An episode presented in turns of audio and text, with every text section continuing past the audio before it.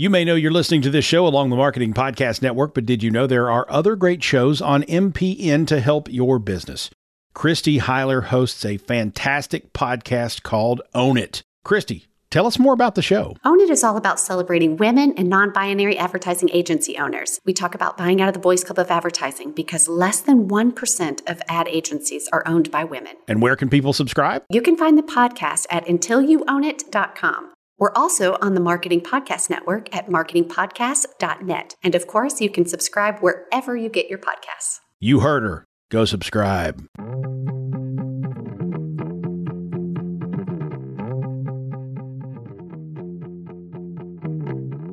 Hello and welcome to Uncorking a Story. I'm your host, Mike Carlin, and today I have a story idea to share with you that was inspired by a fraternity brother of mine who I recently reconnected with after a long time.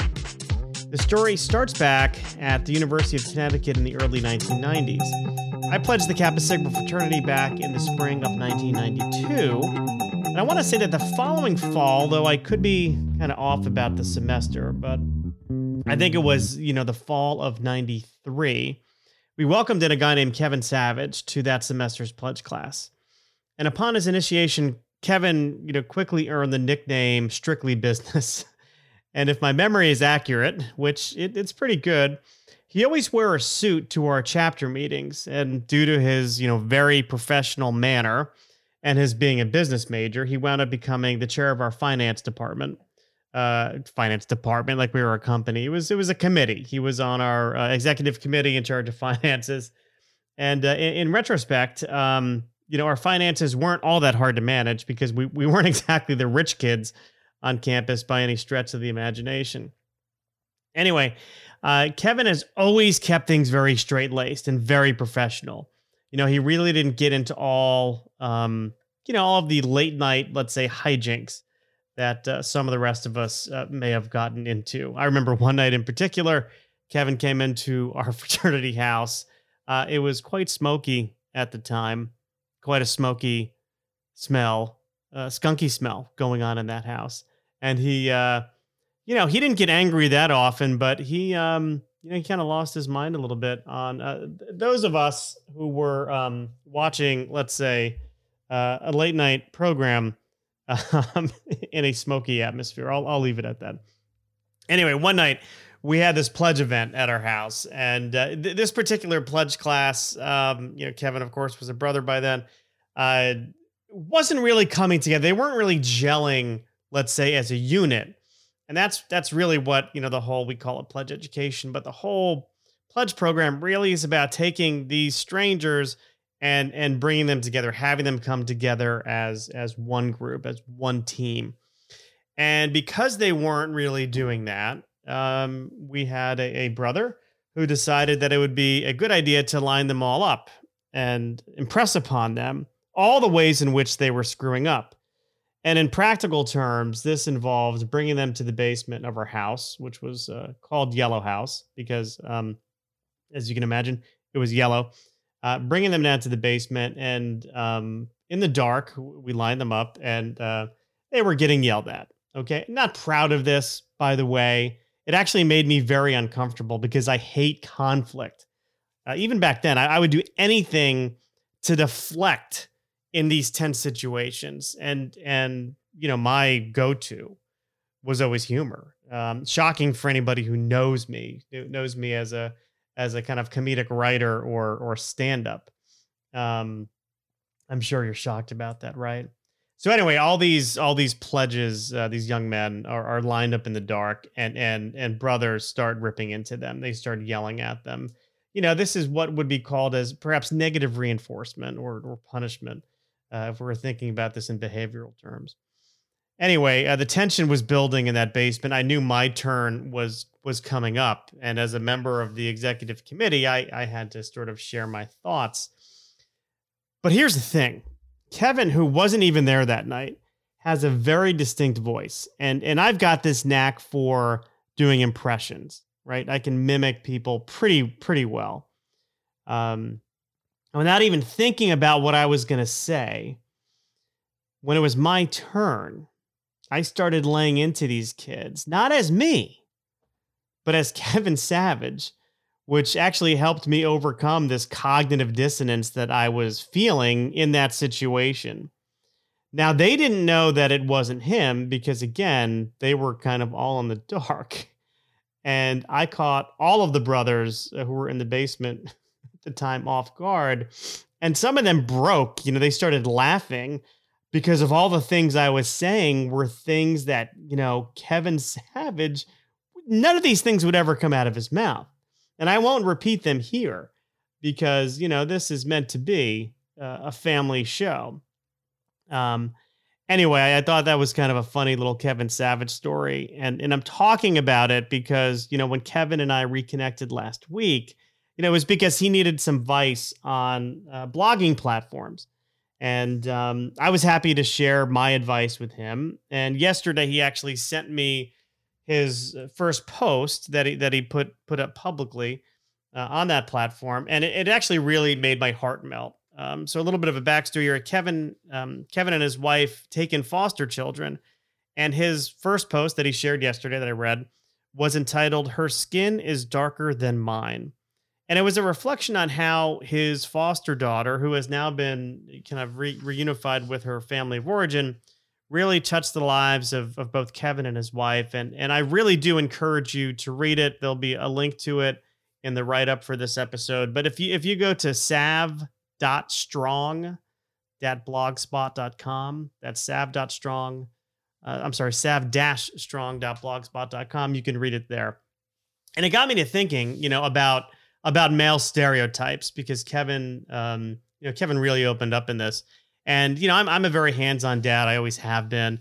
But in pop culture, and especially the the pop culture I grew up with, men were you know shown to be out of touch with their emotions, or or maybe they're you know the bumbling father on on the sitcom, or maybe they were always kind of working hard at at you know getting out of doing hard work or spending time with the kids and family. Now think about it. How many times did Deborah call Raymond an idiot on Everybody Loves Raymond? Idiot.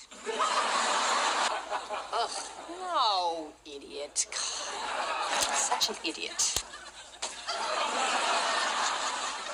Idiot. Look, I'm I'm not whining about how men have been portrayed on TV throughout the years, but I do believe that there are more guys out there like Kevin than there are the Ray Barones, the Sam Malones, or the Joey Fatones. I mean, Joey Fatone wasn't even on a sitcom to my to my knowledge, but you know what? The alliteration worked. Um, now, recently, I did speak with a few regular guys about life during the pandemic, and uh, Ahmad is the first voice you're going to hear in this clip. He works in IT for a company in Chicago. Uh, his observations will be followed by that of Darnell's or those of Darnell's who works in athletics for a big Division One uh, collegiate track team out in Arizona. And lastly, you're going to hear from Bill, who's adjusting to working from life at home. And they've all found, you know, similar silver linings during the pandemic. Have a listen lot of I guess spend a lot more time with my family. My wife spends my wife is home more often because she had to travel a lot more for work. Now she's at home more often. I get to spend more time with her. Um, but it's more about this self motivation of regardless of how what happens with the pandemic you know over the next couple months you know year whatever you know it's up to me as an individual to find the good out of it you know? Um, i would say one good that's come out of it is building a relation better stronger relationship with my wife um, because we both work long hours and we really don't get much time to spend to with one another outside of the weekends. Now we spend more way more time than you know we ever have. So i think it's it's trying to take advantage of the positives within this larger negative. I get to see i'm i'm, I'm seeing them more now than ever uh, in my life, and so that's uh, has opened my eyes, and and, and it's it, it's a it's a it's a beautiful thing. Uh, that is probably the best thing that has come from from COVID for me is I've got to see my family um, more more now than ever.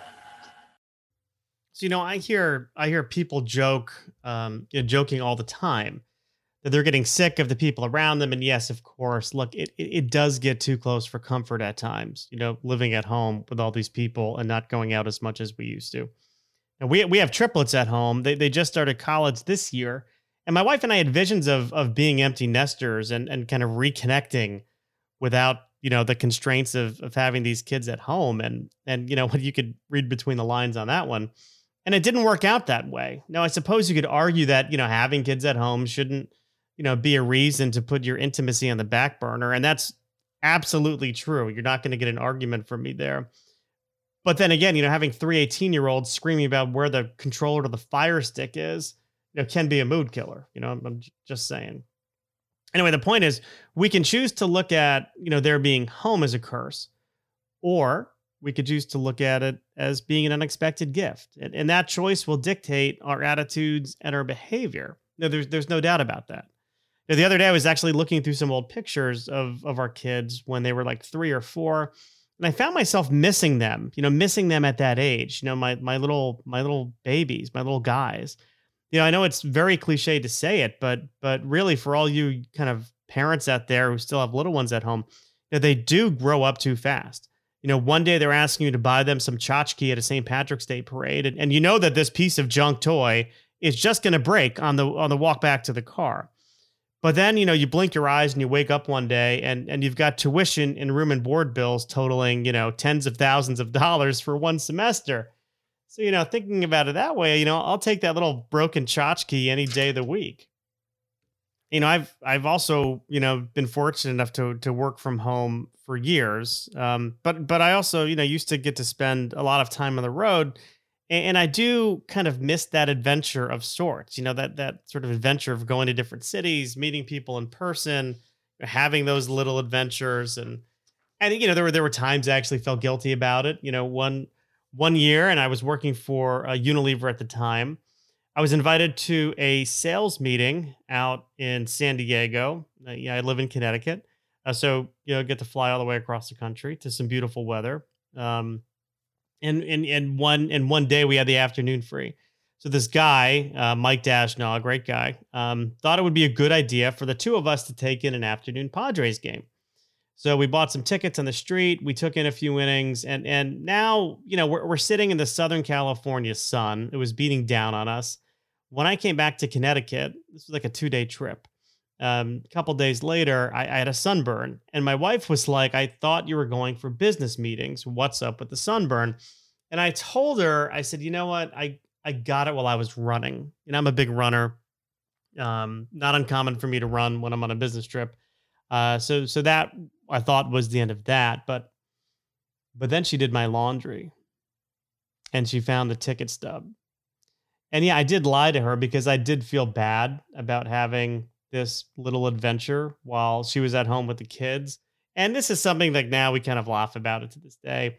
But but the point, the reason why I'm sharing the story is that I, I do, you know, miss those little adventures. I do miss the thrill of travel. Um, but I also am choosing to look at the gift I have in return for, for not being able to do those things. And that gift is is having more time at home with the family. So I'm I'm going to attempt to bring this all full circle. Um, you know, this reflection was inspired by a beautifully written blog post that my friend Kevin Savage wrote about one of the children that he and his wife felt blessed to foster. And then I thought of the three guys I met last week who shared how blessed they feel to be able to spend more time with their families and reflected on how fortunate, you know, we all are to have this time with our families. And the thing is, this may not have happened. You know, I may not have been inspired to put this together if I hadn't connected with an old friend last week. So, thinking about that, I've got three challenges for you this week. The first is to reach out to an old friend and reconnect. You know, actually, it's something that I've been trying to do regularly since this pandemic began. You know, that's catching up with with people, and and don't just rely on social media to keep your relationships alive. You know, I know it's tempting to do that. It's easy, and it's actually a great place to start conversations. But really, honestly, nothing beats a live chat. So try and do this. You know, at least once per week. Now, the second challenge I have for you is you know, is is the following. So Kevin and I reconnected because he came to me for advice and he came to me for help.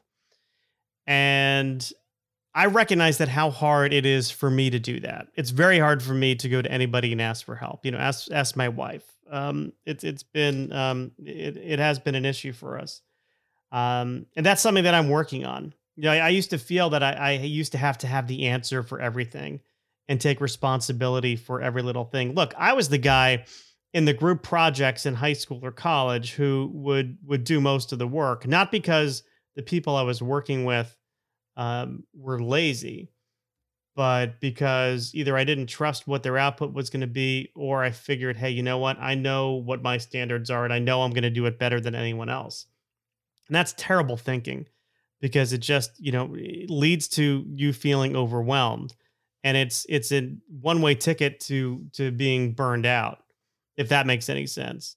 Um, but what I'm recognizing is that it does take some humility to ask other people for help. And if you're like me and you feel like you have to be Superman, you know, do me a favor and take off the cape and ask other people for help when you need it. All right. So the third and final challenge I have uh, is to remember that every day we have a choice to make, and you know that choice will will decide what kind of day it's going to be. You know, we can choose to focus on the challenges or the negatives to any situation or we can choose to focus on the opportunities or positives that that situation provides. And I would just urge you to make the right choice. Um, focus on the positive, focus on the opportunity. Don't dwell on the negative too much because it's going to impact you and it's going to impact everybody around you. So, thank you uh, for listening to another episode of Uncorking a Story in this new format. As always, uh, because this is a little bit of a format shift, your feedback is welcome. So, please, you know, hit me up on Twitter, Instagram, or Facebook. You can, you know, search at Uncorking a Story uh, on all three of those platforms, and, and you can find me. Or, of course, you can shoot an email to michael.carlin at uncorkingastory.com. And lastly, all know that it's the holiday season, and it's my duty as an author to remind you that books make great gifts. So visit uncorkingastory.com to learn more about where you can purchase some of mine. Thanks for listening.